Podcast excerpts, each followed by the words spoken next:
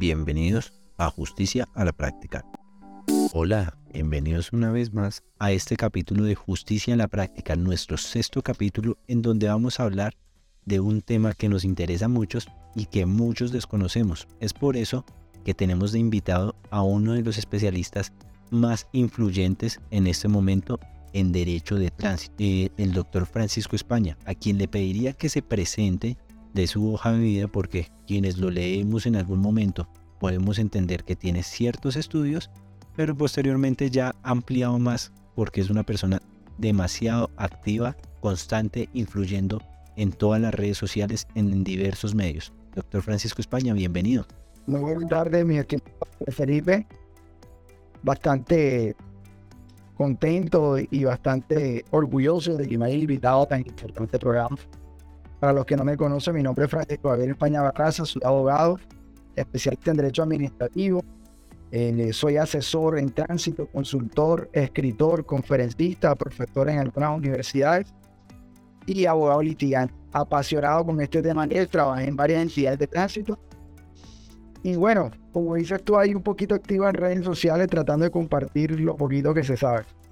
Lo poquito es demasiado muchos que lo seguimos y que hemos explorado, hemos aprendido muchos temas muy interesantes, tanto así temas de mayor interés que de paso hago apertura a nuestros oyentes para que lo consulten, como la responsabilidad de la inteligencia artificial en derechos de, en derecho de tránsito, en accidentes de tránsito, por ejemplo. Sí, un tema, un tema interesante. Vamos a ver si profundizamos un poquito en eso.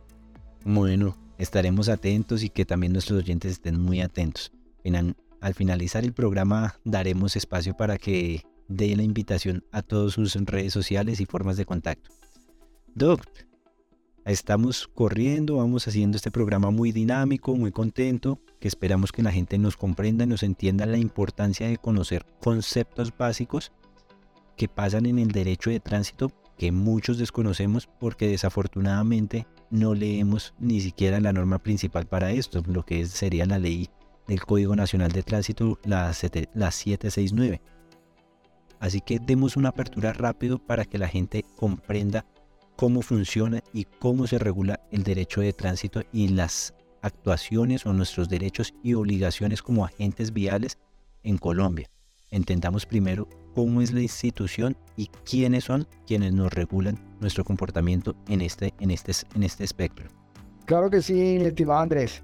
Bueno, como en toda apertura a la temática, es indiscutible, eh, inexorablemente, tocar el artículo 24 de la Constitución Nacional si queremos hablar de tránsito en Colombia.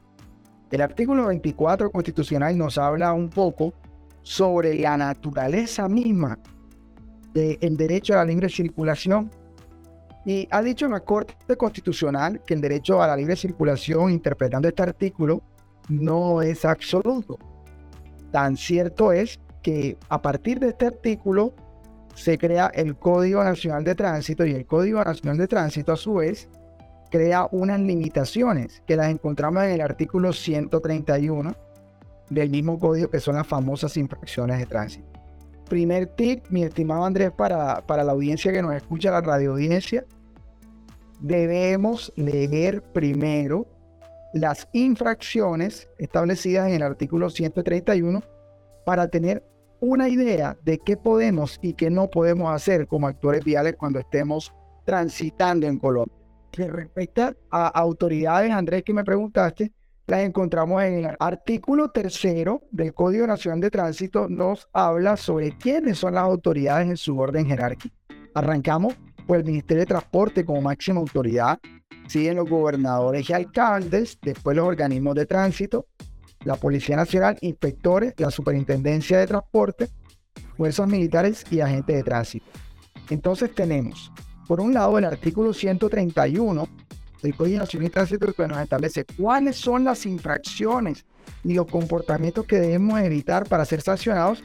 Y el artículo 3 nos dice quiénes son las autoridades que están pendientes de controlar eso.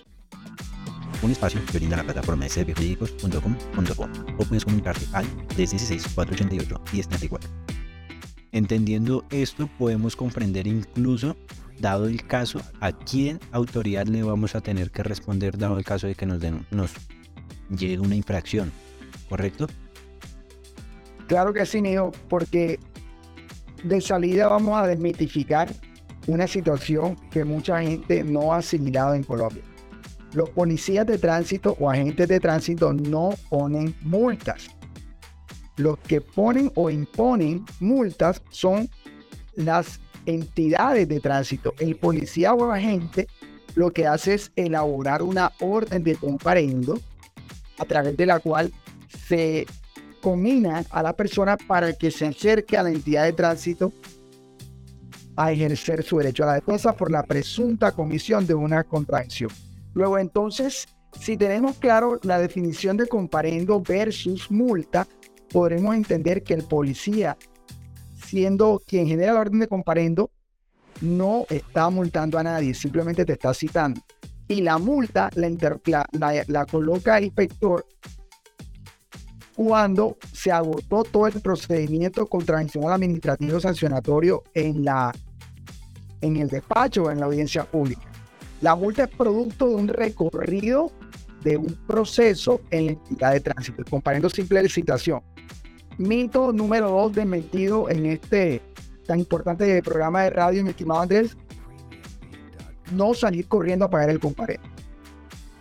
Hay unos términos de ley todo comparendo físico tiene cinco días hábiles para acercar y pagar. Comparendo por fotomulta tiene 11 días hábiles luego de que te llegue la notificación. Bueno, pero más adelante hablamos de ese proceso de notificación que también es importante que nuestros oyentes lo, lo comprendan. Podemos entenderlo cuando, comenta, cuando comentemos un poco más allá sobre los fotocomparendos. Iniciemos a darle un poco de abrebocas, ya entendimos cuáles serían las restricciones que tenemos, que principal obligación es no cometer infracciones de tránsito porque tenemos ciertas restricciones. Una vez entendamos esas restricciones, vemos cuál es esa primera obligación, pero podemos hablar un poco más allá de qué obligaciones y derechos tenemos los diferentes actores viales, porque son muy diferentes las de conductores de vehículos, sean vehículos pesados o, particulares o pequeños, podemos decirlos así, moto, motos, ciclistas y peatones. Recordemos que los peatones son también unos agentes viales. Claro que sí, mi doctor. Eh, los distintos actores viales tienen deberes y obligaciones, también tienen derechos, ¿no? Pero a nivel general, casi siempre estamos enfocados en los conductores de vehículos, porque tenemos que tener muy en cuenta que la actividad de conducir es catalogada a nivel nacional como una actividad peligrosa, no la actividad de caminar, no la actividad de conducir o manejar bicicleta. Nos enfocamos más es cuando la actividad se ejerce a través de un automotor, porque es que estamos moviendo una masa física te puede causar daño y que de hecho lo está causando y que de acuerdo a las estadísticas de la Agencia Nacional de Seguridad Vial se está incrementando de manera alarmante los muertos y lesionados anualmente. Estamos hablando entre 5.000 y 7.000 muertos anuales. Eso es gravísimo, Andrés. Entonces, si bien es cierto, los peatones tienen una obligación que es eh, cruzar por las distintas señalizaciones establecidas por la administración, el enfoque de eh, cruzar por, por los puentes peatonales, que son una práctica que aquí en Colombia poco se hace. Pero yo creo que el problema está más en los conductores, mi estimado Andrés, que en los propios peatones.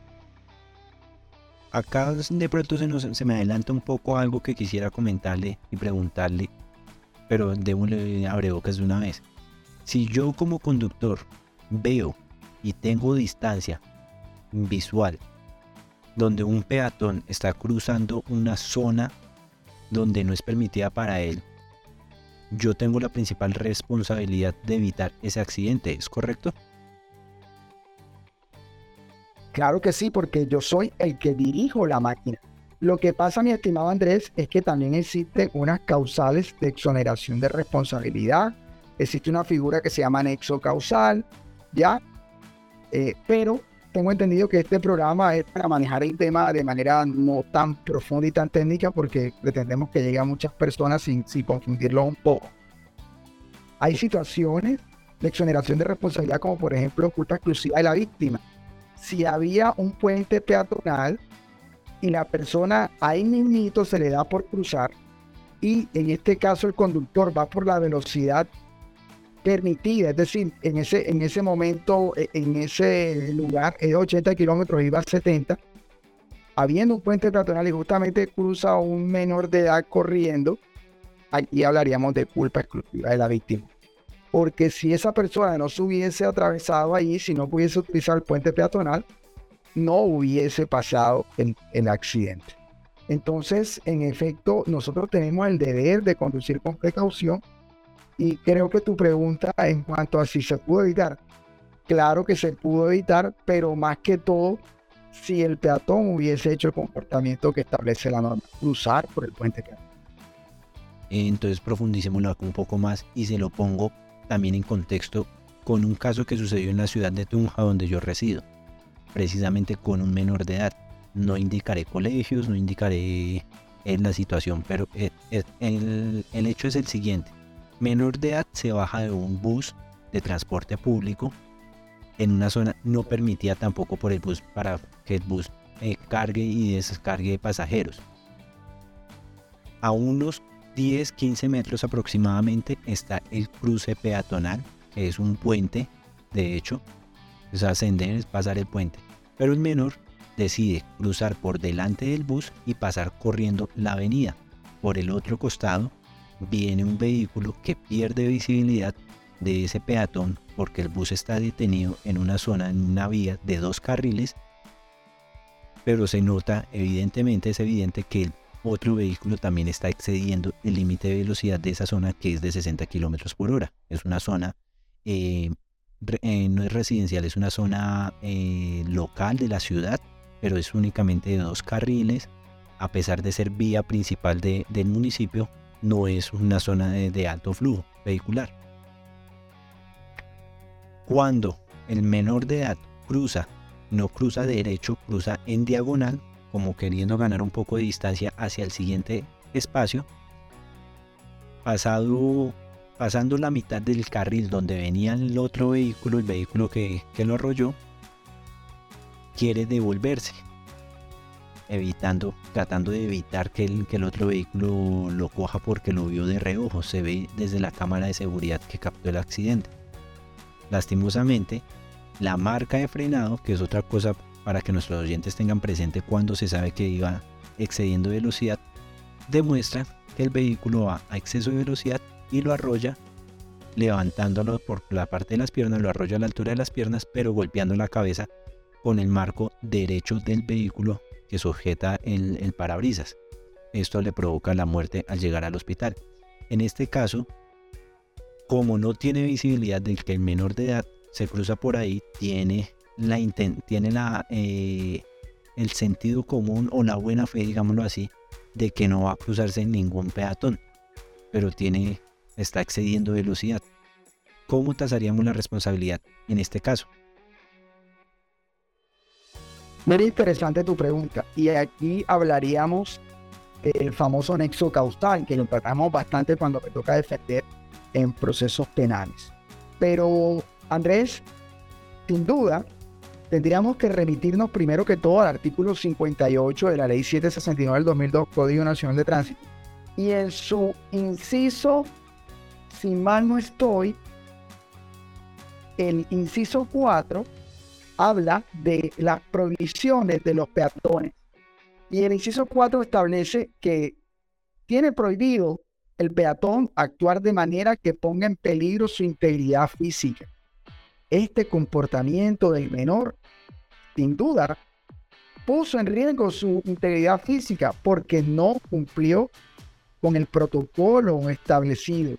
Y entre otras cosas, mi estimado doctor Andrés, ahí mismo, en ese mismo artículo, establece seguidamente, estoy recordando el punto 5, dice que una de las prohibiciones también es cruzar una vía atravesando el tráfico vehicular donde exista pasos peatonales.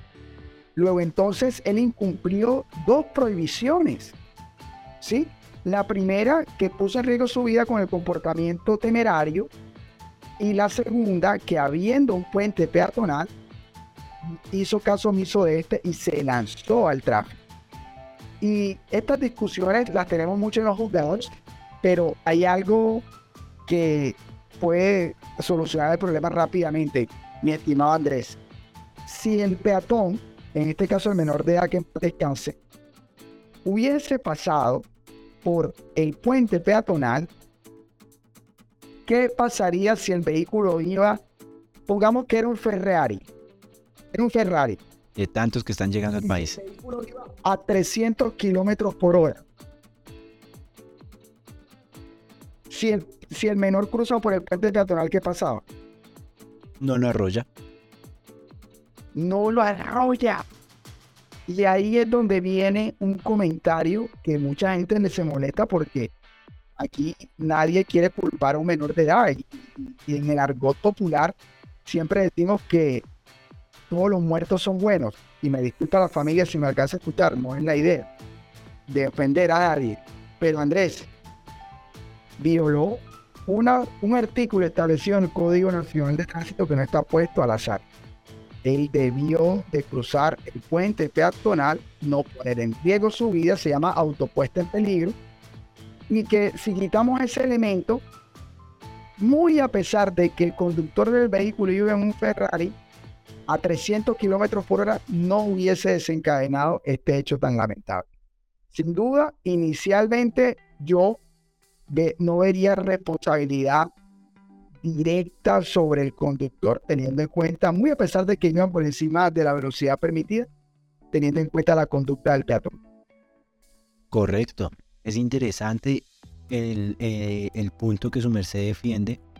Ahora entonces mantengamos ejemplos similares, vehículos que van en exceso de velocidad, pero con otro carro, un carro que va adelante en el límite de velocidad pero eh, digamos que por condiciones de la vía, naturales de la vía, puede ser una vía nacional viajando de noche, cuando está llegando al otro vehículo, aproximarse al otro vehículo, no lo ve de forma correcta y lo colisiona por detrás.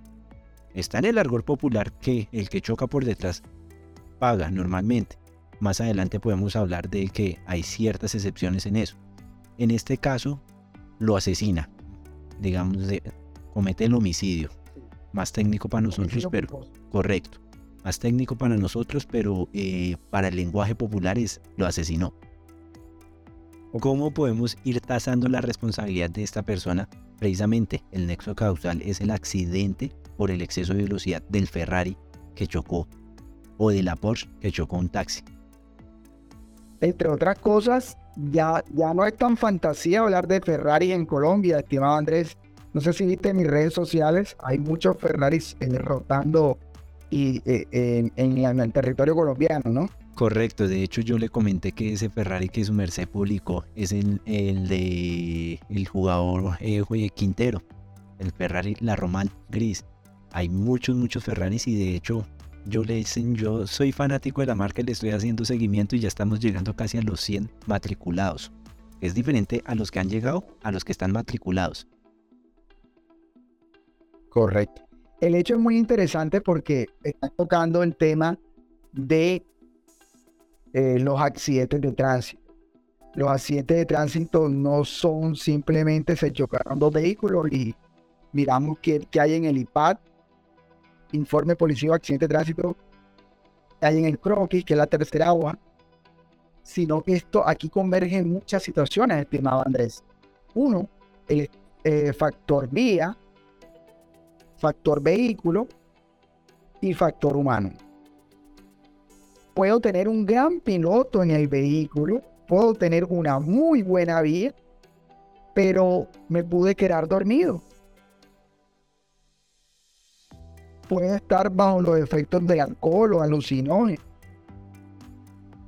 o puedo estar en pleno uso de mis facultades mentales, puedo estar conduciendo una Ferrari, pero la vía no está bien señalizada, o la vía tiene algún desperfecto, hay algún hueco que me puede desestabilizar. Entonces, cuando tú me planteas el escenario de que si pego por atrás, eh, eso es una postura del argot popular que también es otro mito que vamos a desmentir en tu programa radial. No existe una norma en el código de tránsito que diga el que pega por detrás mal. Póngale cuidado lo que estoy diciendo Andrés. ¿Por qué? Porque por delante mío puede ir un vehículo cumpliendo todas las normas y yo puedo tranquilamente exceder el exceso de velocidad porque me dio la gana de correr y chocar por detrás o porque estaba mandando un WhatsApp y chocar por detrás, o porque iba bajo los efectos del alcohol y no vi cuando frenar. También tenemos que tener en cuenta que hay unos límites para transcurrir de vehículo a vehículo en metro y dependiendo de la velocidad. Entonces son un montón de factores. Yo creo que eh, así, pues teóricamente no me atrevería a, a decirte esto fue por esto porque esto es algo que tenemos que revisar de manera integral. Pero entonces ya de una vez estamos desmintiendo el hecho de que por más rápido que vaya la persona atrás, si me golpea por detrás hay que ver muchos más factores para ver si realmente es la responsabilidad de él. Porque incluso puede ir a una velocidad normal respetando mi distancia, pero por alguna razón yo hice un freno en seco que la persona de atrás no alcanza a reaccionar de forma adecuada. Sí, señor. Sí, señor. Que es como tengo entendido y comprendo, no sé si el doctor Francisco tenga el caso presente, sucedió en la vía Tunja-Bogotá con el caso del McLaren que golpeó una camioneta. No, no, no, no, le he hecho seguimiento a ese caso, pero totalmente, totalmente de acuerdo en lo que te refieres, que son circunstancias muy sui generis. Todo caso eh, no es el mismo, no tiene los mismos elementos, las mismas circunstancias. Hay un montón de factores que influyen demasiado. Esto de paso entonces nos, dará en abrebocas acá al, primer punto de qué consejos hacer o qué, cómo debemos actuar en caso de tener una colisión o incluso más allá de tener un accidente de tránsito donde haya lesionados.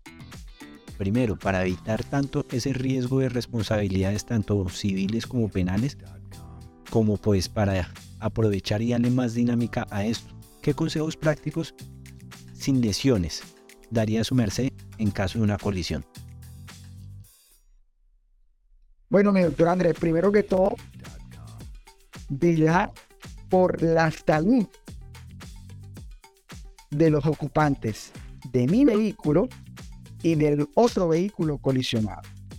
Tenemos que tener claro que en Colombia existe un delito que se llama omisión de socorro y hace referencia a que el ciudadano que no preste la respectiva ayuda o auxilio, que evada el lugar de los hechos sin informar a las autoridades o llamar o a los distintos actores que pueden colaborar, podría involucrarlo en un proceso penal que tiene medidas incluso privativas de la libertad. Luego entonces, consejo número uno, llame de su celular, no importa si usted fue el causante, llame a la ambulancia o llame a la concesión vial donde se asiento para que venga y preste los servicios y no abandone cobardemente el lugar de los hechos porque en la investigación posteriormente se verá inmiscuido en un delito que se llama omisión de socorro. Ese es mi primer consejo. Primero, velar por la seguridad de los ocupantes, apagar los vehículos, los automotores.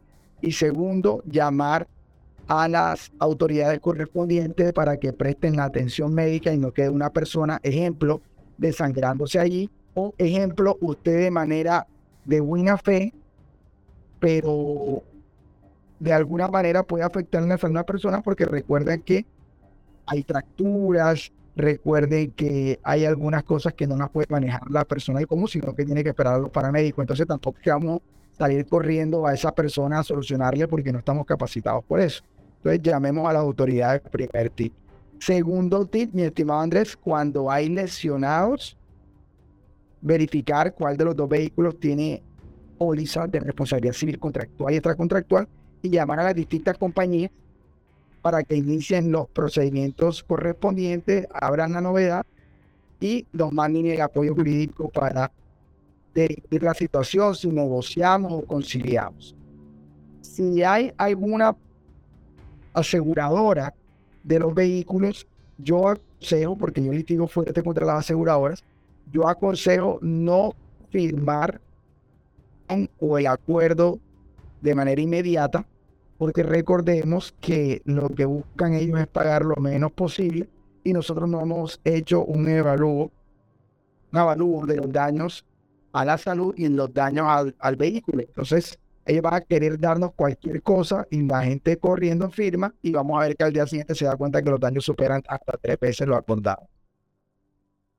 Quinto tip rápido, mi estimado Andrés, tomar fotografías y videos del sitio de ser posible, porque ese material más adelante puede ser determinante para endilgar responsabilidades, ya sea en materia civil, ya sea en materia penal.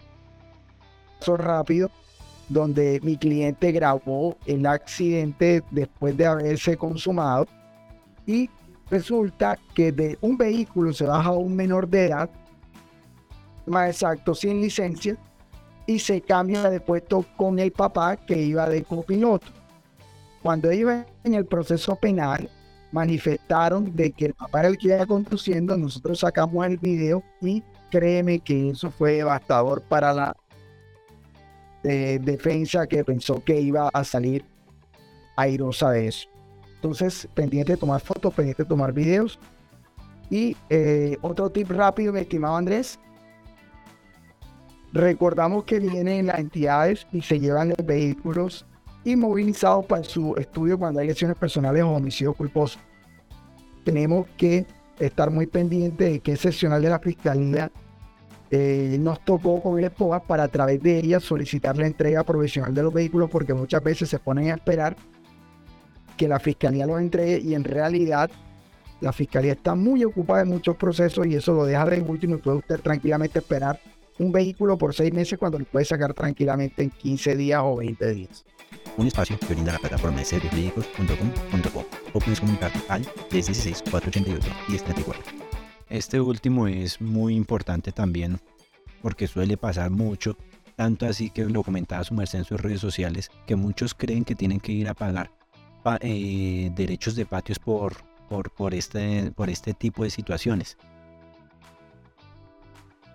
Sí, total. De hecho, hay una muy mala práctica porque, eh, a ver, aquí vamos a tocar un tema bastante álgido que disgusta a mucha gente.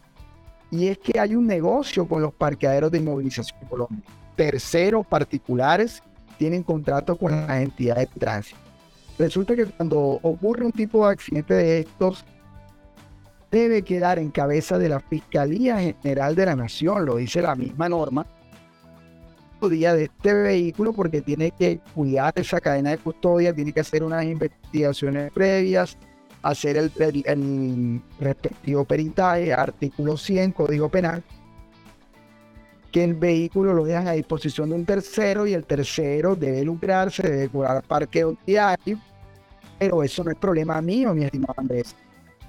Eso es problema de la fiscalía. La fiscalía es la que debe de tener esta custodia y muchas personas están permitiendo que les cobren el parqueo de un tercero cuando sabemos que el mismo Código Penal dice que hay un principio de gratuidad de justicia y entre otras cosas la Fiscalía tiene que tener habilitadas sus distintos eh, patios o parqueaderos para esta situación. ¿Qué pasa? Que cuando la gente va a sacar el vehículo que debe ser gratuito, termina pagando un tercero. De esto hay muchas sentencias y el mensaje, o sea, tip es no pague el respectivo cobro de parqueo cuando hay lesionados culposos porque eso recae sobre la fiscalía. es excelente y muy muy grande. De hecho yo hago un poco de recordar acá para eh, trasladarnos al primer TIC y es tener presente siempre en su libreta de contactos el número de un abogado de confianza. ¿Por qué lo digo? Porque se habla mucho sobre este caso de la omisión de socorro y hay muchas situaciones en las que su merced está muy nervioso y es muy normal, es natural que recaigan muchos nervios en la persona después de cometer un de estar en un accidente, en alguna situación de estrés cualquiera, uno va a quedar con muchos nervios. Esto también está muy presente dado el caso de que usted se tomó unas cervezas, consumió alguna una sustancia psicoactiva, fue irresponsable porque eso es ser irresponsable, coge su vehículo, su moto, está en un accidente, eh, no salga a correr, a pesar de que sabe que fue irresponsable, no salga a correr. Es preferible el proceso administrativo, incluso que pierda la licencia, a que después usted lo estén investigando más a fondo por un homicidio culposo, por unas lesiones culposas e incluso más allá por omisión de socorro. Recaiga todo esto eh, en usted de forma penal. Es preferible que se quede con las sanciones administrativas que con una sanción penal. ¿O no es verdad, doctor? Claro que sí, mi estimado Andrés. Este tema es bastante delicado y muchas personas lo están tomando de manera folclórica. Hay, y podemos leer eh, el artículo de la omisión de socorro, si no estoy mal, es el 131, a ver si tengo aquí a la mano el código para hacer la respectiva aclaración. Y la omisión de socorro es, en efecto, un delito citado en el código colombiano. Me permito yo leerlo, artículo 131 de nuestro Código Penal.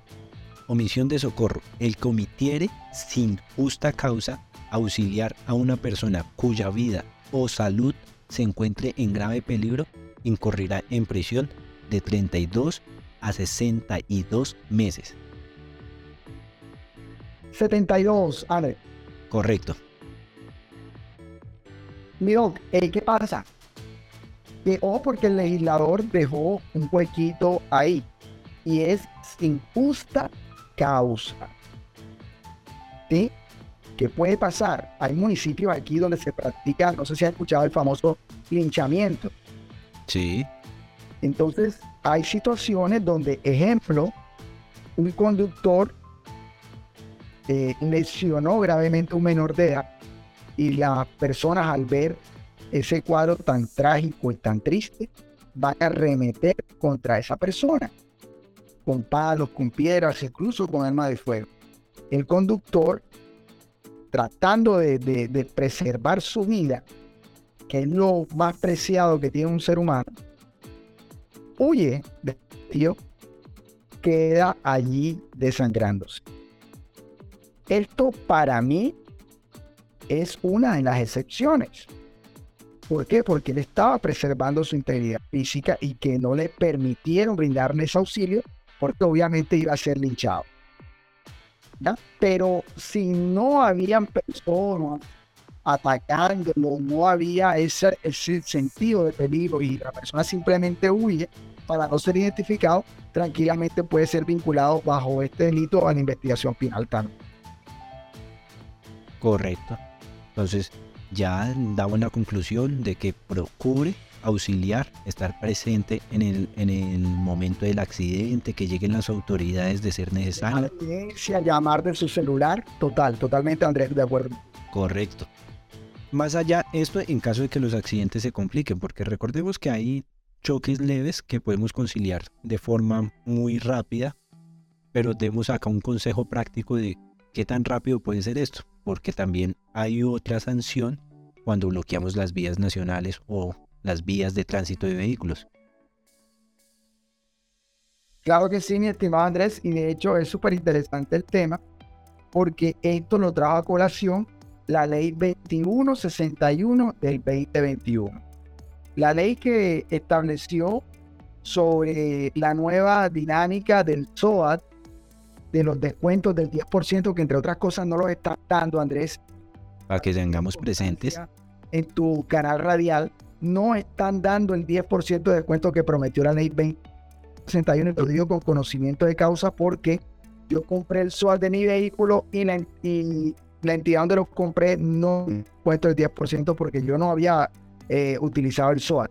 No se están quedando con ese dinero. Ahora, hablando en cuanto al tema de los accidentes simples, sí, efectivamente la norma 2161 del, del 2021, accidentes simples pueden ser conciliables en el mismo sitio y que no requieren protocolo ni la intervención de un policía de tránsito. Simplemente ustedes se ponen de acuerdo, orillan los vehículos y arreglan cuánto puede costar el rayón de una puerta, el, el, hundimiento de un bumper y se acabó y no desgastamos policías de tránsito que deben estar ocupados en otras situaciones con accidentes simples de una connotación económica muy irrisoria. O sea, no podemos paralizar el tráfico para pelear un rayón que se soluciona con 70 mil pesos, por ejemplo.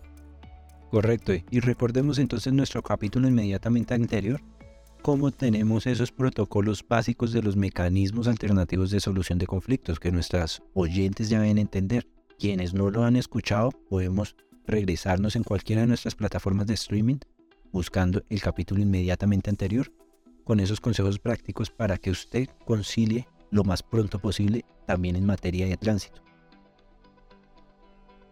Total. Y en cuanto a esa situación, vale la pena aclarar que lo que buscó el legislador era no paralizar el tráfico por situaciones bastante sencillas que no, no, no ameritaban tal. Tanto así que la norma, en el artículo 13 de la ley 2161 del 2021, estableció de que si no se ponen de acuerdo y siguen eh, discutiendo en, la mitad de la vida paralizando el tráfico, se les impondrá una sanción tipificada como la C3, que es eh, o intersección. Y aquí el hecho es muy bonito, Andrés, porque comienzas a entender y a concatenar toda la normatividad vigente. No sé si te recuerda algo el interés general sobre el interés particular. el particular.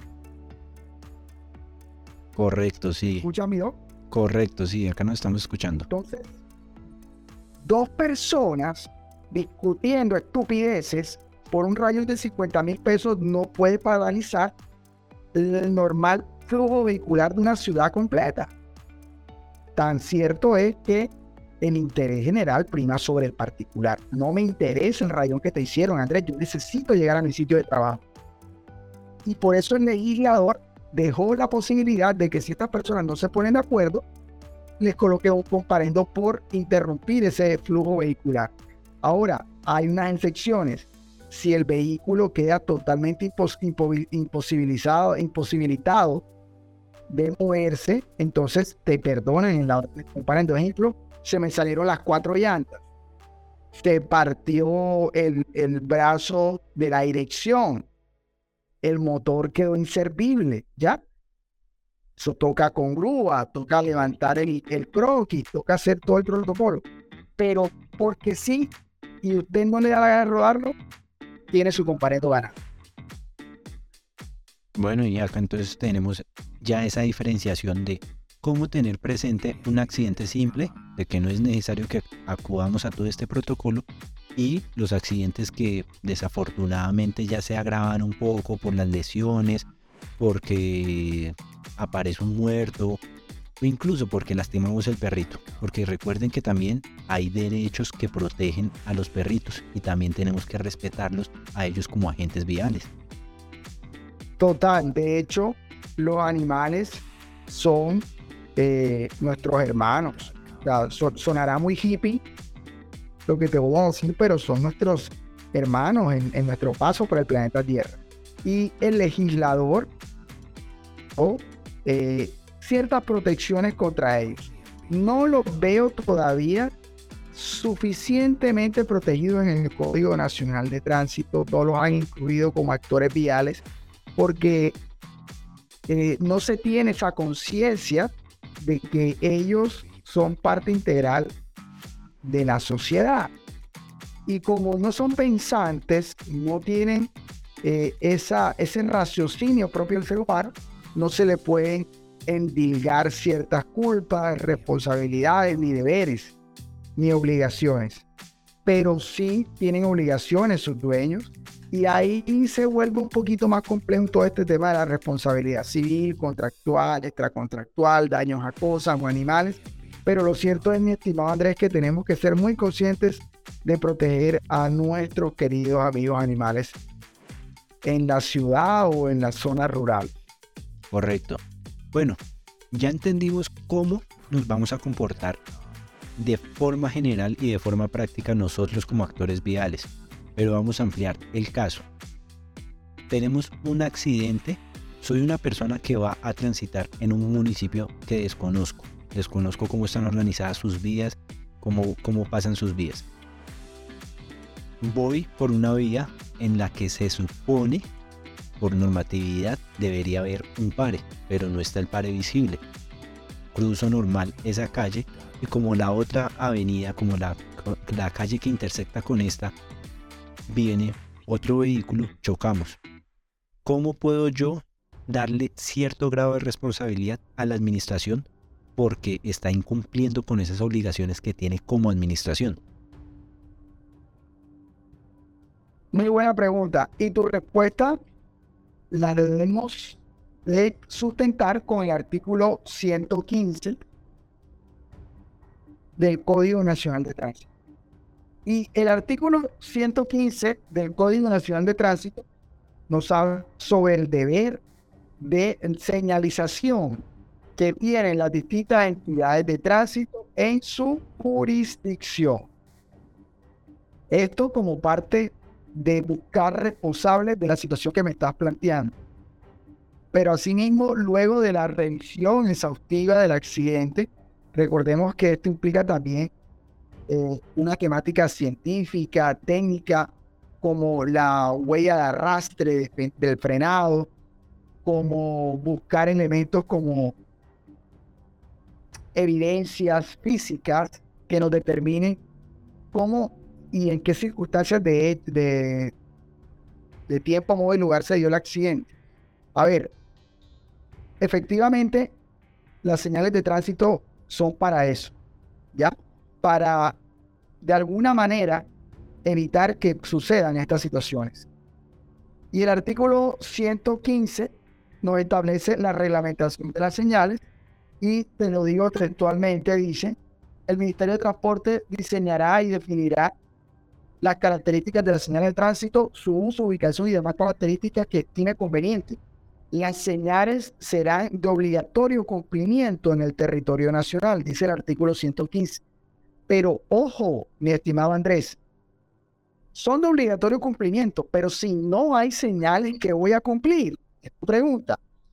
Esta pregunta nos la responde seguidamente el parágrafo 1 y y te doy la respuesta a tu pregunta cada organismo de tránsito responderá en su jurisdicción por la colocación y mantenimiento de todas y cada una de las señales necesarias para un adecuado control de tránsito, que serán determinadas mediante estudio y contengan las necesidades y el inventario general de señalización de cada jurisdicción. Es decir, tendríamos que preguntarle a la alcaldía, que es autoridad de tránsito de acuerdo al artículo tercero, o en su defecto a la gobernación, o en su defecto a la Secretaría de Tránsito del lugar, por qué rayos eso no estaba señalizado. O qué tenían ellos programado en sus estudios viales esta intersección, porque de estar señalizada se hubiese evitado el accidente que causó lesiones o homicidio culposo. Y ahí entonces comienza a aparecer algo que atractivo para muchos y aburridor para otros responsabilidad extracontractual del Estado. Porque recordemos que las entidades de tránsito y todas estas autoridades hacen parte de algo mucho más grande, que es el Estado colombiano. Muy a pesar de que sean descentralizadas, no significa que se mandan solas o que trabajan de manera totalmente independiente. Entonces, estimado Andrés, yo, artículo 735, diría que buscaríamos inicialmente responsabilidad, administración. Por lo tanto, recordamos acá de que también tenemos que tener, cuando estamos tomando la evidencia de este de este accidente, tenemos que ir a buscar las señales de tránsito y tomar la evidencia de quién incumplió la señal de tránsito o inclusive si se ve y si es notorio de que no está, tener presente eso para cuando nos acerquemos con nuestro abogado. He visto casos, estimado Andrés, de connotación nacional, donde han habido fallecidos y no han, termina, han terminado hacer un respectivo levantamiento de cadáver cuando ya mandan al contratista que instale las señales de tránsito en el lugar. Imagínate. ¿Qué te dice eso? Incumplieron el deber legal establecido en el artículo 115 del Código Nacional de Tránsito y asimismo, mi estimado Andrés, están tratando de evadir responsabilidad. Correcto, hay que tener muy presente también esto, ir a buscar las señales de tránsito. Y también, dado el caso, las fallas en la malla vial. Yo voy manejando, no alcanzo a, ver un hueco con suficiente distancia o una alcantarilla destapada. Agarro el hueco la alcantarilla, pierdo el control, choco un ciclista, una moto o un bus o otro carro también tengo que tener presente esto de que lo que me hizo perder el control fue la falta de mantenimiento de la malla vial, por lo tanto tengo que ir a tomar esa evidencia. Claro, porque tiene el compromiso, tiene el compromiso la administración de mantenerla en buen estado porque por algo pagamos impuestos, ¿sí? Por algo se hicieron grandes contratos con terceros y que entre otras cosas, Andrés, eh, mucho cuidado porque he visto bastantes accidentes cuando se están trabajando eh, en obras, aquí los contratistas también tienen que responder por el no cumplimiento y acatamiento de los protocolos que establece la legislación colombiana. Que suele... atacaríamos a la administración, sino al mismo contratista que está trabajando en la obra. Y acá entonces un llamado de atención a los contratistas que nos estén escuchando. Pasa mucho lo he tenido que vivir acá en la vía eh, Tunja-Bogotá y de regreso. Tenemos curvas que son muy pronunciadas y de un momento a otro nos encontramos que uno de los dos carriles de la vía están cerrados, pero no encontramos señalización tiempo atrás de que indicaba que esos carriles en la curva estaban cerrados. Totalmente de acuerdo contigo, Andrés. Ya, ya, ya evidenciamos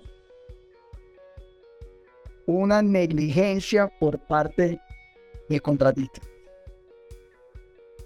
Bueno, doctor, ya para aproximarnos a nuestro cierre, ya tocamos al comienzo un poco el tema de las infracciones de tránsito.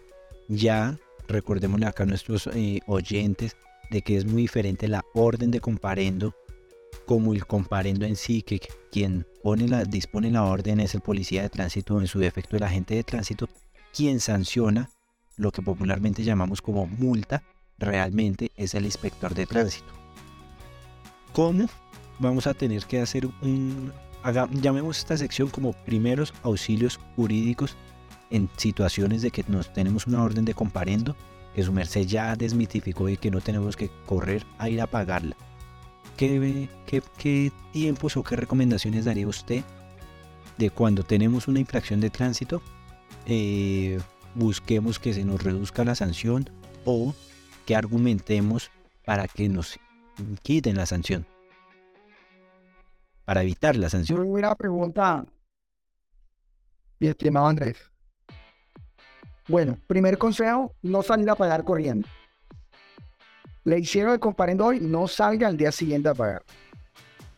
Tómese uno o dos días. Recuerde que mínimo cinco días hábiles para siguiente a la notificación de acuerdo al artículo 135 y 136 del Código para acceder al después de pedir audiencia uno o dos días reflexionando con la orden de comparendo en mano.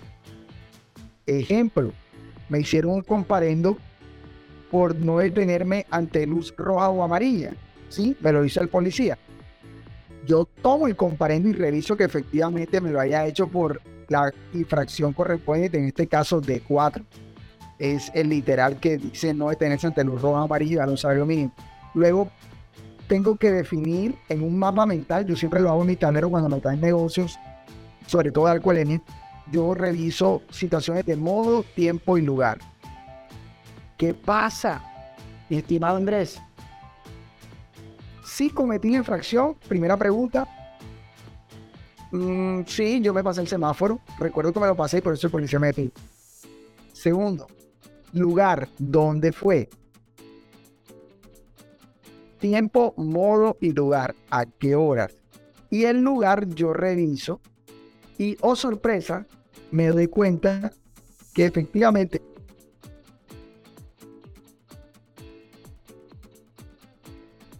estaba en mantenimiento y el agente de tránsito no se había dado cuenta. Entonces yo puedo pedir copia de alguna cámara cercana o ir al día siguiente o ahí mismo o pedir una certificación a las entidades que manejen semaforización en ese lugar del estado de ese, de ese semáforo en ese momento.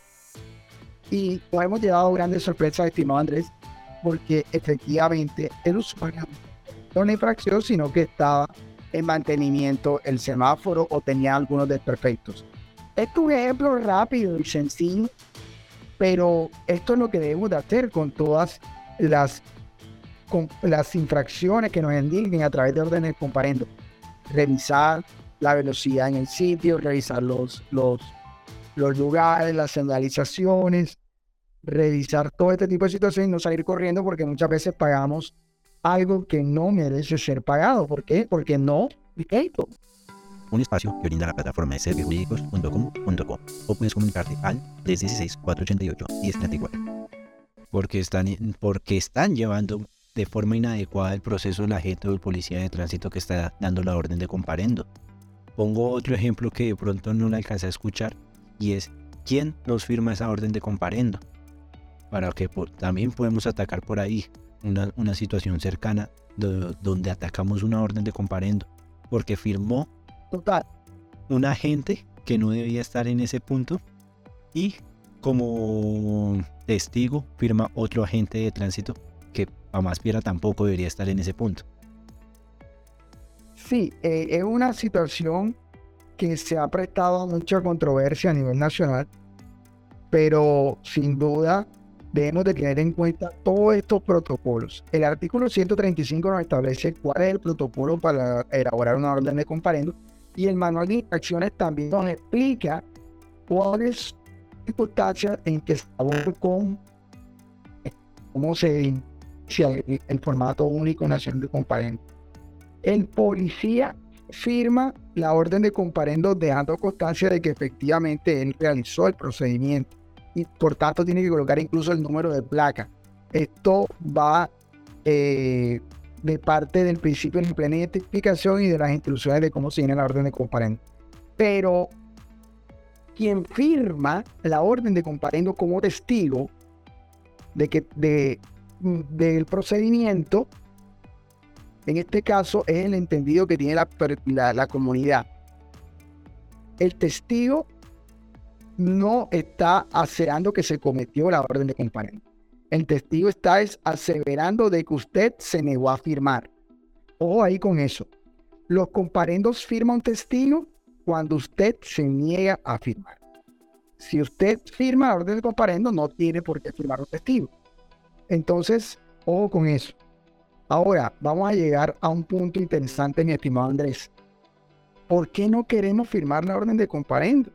si ya nos quitaron los documentos y estamos plenamente identificados, no hacemos absolutamente nada, Andrés. Y lo reitero y lo sostengo aquí en cualquier capacitación que hago. No estamos eh, siendo tontos o estamos siendo eh, incriminados sin firmamos la orden de comparendo. Usted está firmando una citación, usted no está firmando que cometió la infracción. Tan delicado es este tema, Andrés, que para temas de alcoholemia, si usted no se deja hacer la prueba de alcoholemia, le colocan la máxima. Toria. Entonces, si usted no hizo nada y tiene todas las de y tiene los soportes, firma la orden de comparendo, por el problema. Correcto. Eh, no, evitemos, no nos creamos hábiles y muy inteligentes de que vamos a evitar responsabilidades por eso. Es mejor tener el protocolo completo con eso podemos atacar con mayor argumento eh, cuando son cosas injustas, porque desafortunadamente pasa así. Vamos a cierta velocidad, estamos a un límite de velocidad y dicen que estamos eh, superando o excediendo la velocidad. Acá hay dos cositas, por ejemplo, que podemos dar de idea para cerrar nuestro capítulo de hoy. Primera, mito. ¿Verdad, verdad o falso? Cuando el semáforo está en rojo, ¿podemos girar a la derecha? Absolutamente verdadero. ¿Bajo qué circunstancias? Esto lo encontramos en el artículo, artículo 118, Código Nacional de Tránsito. Ese artículo se llama Simbología de las señales luminosas. Nos indica para qué es el rojo, para qué es el amarillo, para qué es el verde. Pero en el parágrafo 1 no se establece unas circunstancias donde los semáforos pueden ser utilizados como señales intermitentes, para lo cual eh, se entenderá como un pare y ahí podremos hacer el respectivo detenimiento, hacer la escuadra y seguir. De hecho, una, dos, también nos establece que el giro a la derecha, estando la luz roja, es permitido siempre y cuando se, se haga relación de peatón. Es decir, si hay unos peatones que van cruzando por la zona peatonal, nosotros, porque el artículo 118 no nos permita, no vamos a tirar el carro encima prima el cruce de ellos y posteriormente sí podemos girar, estando el semáforo en rojo hacia la derecha. ¿Cuáles son las excepciones, Andrés? Precisamente establecido en una señal, prohibido girar a la derecha aquí. Listo. Otra pregunta en la que podemos ir cerrando con mito, verdad o falso, que suele pasar mucho y sobre todo en las grandes ciudades, con los ciclistas. Primero, verdadero o falso, los ciclistas tienen derecho al carril completo como si fueran otro automóvil? Pues hasta donde tengo entendido, Andrés, muy buena pregunta. Eh, no, porque es que las bicicletas no tienen propias de un automóvil. Direccionales, no tienen los respectivos stop y no están diseñadas para apoderarse totalmente del Tan cierto es lo que te digo que la administración le toca invertir bastante dinero para hacer unas ciclorrutas o espacios cerca de la berma para que ellos puedan transitar tranquilamente. Imagínate en una vía, mi estimado Andrés, de amplio flujo vehicular, un señor de la tercera edad de 80 años tomando el carril completo, agotado, agotado, manejando la bicicleta por debajo de los 40 kilómetros por hora. ¿Tú te imaginas cuántos vehículos estarán detrás de él? Porque el Señor dice de que él puede transitar tranquilamente como cualquier vehículo. Acá entonces tenemos que aclarar que siempre y cuando... Y hablaríamos del principio del interés general sobre el particular. Correcto, y, y va a dar la idea por ahí cuando hay una vía exclusiva para la ciclorruta, para, para el uso de las bicicletas, debemos andar como ciclistas por esa vía. Porque nosotros como ciclistas, pues nuestra fuerza humana no va a dar la similitud de una fuerza vehicular para andar al ritmo que pueda andar un vehículo.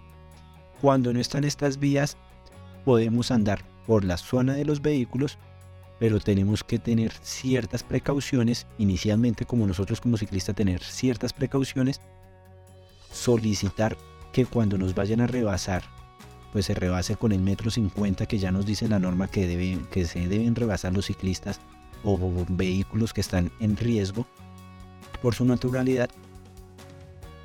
Y no debemos obstruir el carril en general, en especial cuando son vías de un solo carril. Total, total. Eh, para ir finalizando, doctor, eh, quisiera que pues diera una invitación a sus redes, contactos. Eh, ya su merced ha indicado que capacita constantemente en, en estos temas. O incluso también si quiere dar otros consejos prácticos o unas conclusiones de cierre. Gracias, eh, mi estimado Andrés. Primero que todo, gracias por la invitación. Me siento bastante honrado de participar contigo en este espacio. Eh, que para mí es un orgullo de que me llamen a, intervenir a veces en noticieros o en cadenas radiales. Cuenta conmigo, me gusta mucho la temática. Y para ir cerrando, tenemos que tener en cuenta de que somos parte de algo mucho más grande No solo somos unos actores viales que estamos desplazándonos en el momento, sino que hacemos parte de ese ecosistema de tránsito y de movilidad de nuestro país. Tenemos que respetar las normas de tránsito, eh, atender estos llamados educativos como el que está haciendo mi estimado amigo Andrés Felipe con su canal radial. Y este espacio nos permite ir concientizándonos. No ha pasado nada, mañana puede ser un familiar nuestro. Se los digo yo que trabajo todos los días, todos los meses, de todos los años, accidentes de tránsito. Desde menores de 3 años, 4, 5, 7 muertos, hasta señores de 78 y 90 años, por no tener en cuenta todas estas recomendaciones. Publico constantemente en mis redes sociales, mi red social preferida es Facebook. Pueden encontrarme como P. Barraza, Francisco Javier España Barraza. Eh, y publico temas parecido, así como el que está tocando mi doctor Andrés. Me gusta escribir bastante. A veces hago uno que en vivo. Y mi estimado Andrés, ya que veo que te gusta mucho, también te devuelvo la invitación a uno de estos vivos que hago yo para que nos cuentes tu experiencia sobre todas estas iniciativas interesantes que estás haciendo como abogado también, que me parece súper chévere de que estés en toda esta dinámica. Claro que sí. Eso en la universidad, entre otras cosas su merced me indica fecha y hora, tal cual como acordamos con, con esta grabación y, futura publicación de, de, nuestro capítulo dedicado. Nos faltan muchos más temas que hablar en casos de generalidades del derecho de tránsito. Y más allá, si la gente lo quisiera. Correcto. Bueno, demos un cierre sobre las famosas fotomultas. Cosas prácticas generales para que también estén invitadas la gente a seguirlos en sus redes sociales para leer sobre las fotomultas. Bueno, primer consejo sobre fotocomparendos o comparendos obtenidos con SAS, SAST, Sistemas Automáticos Semiautomáticos para la de indicaciones. Pedir copia del expediente completo. Una de las falencias grandes, y se nos dice alguien que trabajó más de 6, 7 años en esa área, en área de de tránsito, es la notificación. De acuerdo al artículo octavo de la ley 1843 del 2017, la notificación tiene un protocolo y debe ser enviada la orden de comparendo a la última dirección de registrar la base de datos del RUM. Tips número uno. Confirme que la dirección que usted tenga en el RUM actual a la fecha que le llegó la orden de comparendo sea la misma. Diferente, que es bastante probable, usted podrá solicitar su momento de que se le retrotraigan los términos para poder acceder al 50% de descuento si se le pasó la oportunidad o incluso a través de una acción de tutela hacer respetar su derecho a la defensa. Segundo tips rápido, Andrés, pedir copia del certificado de calibración si el componente fue por velocidad, que es el más común con estos dispositivos. Resulta que los certificados de calibración en muchas entidades no se están dando con el protocolo necesario, lo están dando en idioma extranjero, en inglés, o no están debidamente avalados por la autoridad correspondiente. Si estos certificados de calibración de estas cámaras no están con los protocolos, enseguida hablaríamos de nulidad de todo el procedimiento, porque se está violando el debido proceso. Tercer tip, tips rápido, la, fecha de validación de la orden de comparendo, porque la norma establece que son 10 días hábiles siguientes a la comisión de la infracción y a veces no están validando dentro del protocolo, por tanto estos comparendos no tendrían. Eh, con estos tres tips rápidos, creo que podríamos aliviar un poquito algunas preocupaciones de nuestros oyentes, ¿no? Y darles una abrebocas también para que abogados que nos escuchen y que les interesen este tema inmediatamente salgan a buscarlos en sus redes sociales, en Facebook o incluso en su portal donde también hacemos seguimiento que sube hartas reflexiones de derecho en general, osadía jurídica. Gracias, amigo. Sí, este, no está de más invitarnos que lean la revista. Yo soy el director Osadía Jurídica Ahí encontramos muchos temas de interés como los maneja mi estimado Andrés Felipe. Traemos profesores universitarios, han escrito jueces, magistrados, eh, distintos abogados litigantes muy sonados. Tocamos temas frescos en cuando escribo yo algunas observaciones respecto a esta temática tan interesante y que es la que más trabajo que se llama tránsito. Bueno, no siendo más a todos nuestros oyentes, muchas gracias por escucharnos, por seguir vigentes con el crecimiento de nuestra primera temporada de Justicia a la Práctica. Esto es otro consejo de como lo venía diciendo anteriormente, de un tema muy amplio. Esperamos su retroalimentación en los comentarios, en nuestras redes sociales en nuestro portal de en nuestro blog de servijurídicos.com. Pues, si desean seguir creciendo, seguir entendiendo, comprendiendo más, consultar al doctor Francisco España. Podemos hacer otro capítulo más con más dudas que tengan en temas de derecho de tránsito en siguientes temporadas y seguir profundizando este tema que es de vital importancia que tengamos presente porque todos como comunidad nos tenemos que acercar a lo que es el sentimiento de justicia y lo que es axiológicamente o el entendimiento de la administración de lo que es administrar justicia realmente, no solo en materia penal como ya lo hemos hablado, en materia también general de lo que eh, comporta el derecho completo. Muchas gracias, nos escuchamos en nuestros siguientes capítulos y muchas gracias finalmente al doctor Francisco España. Hasta luego. Gracias doctor por la invitación. Chao, chao.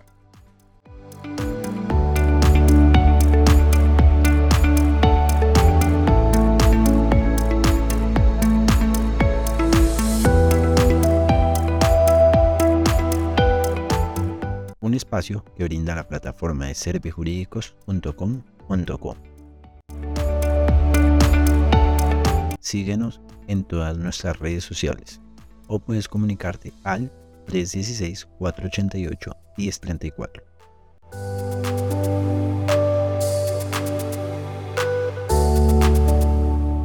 No olvides compartir nuestro contenido, así podrá llegar a muchos más oyentes.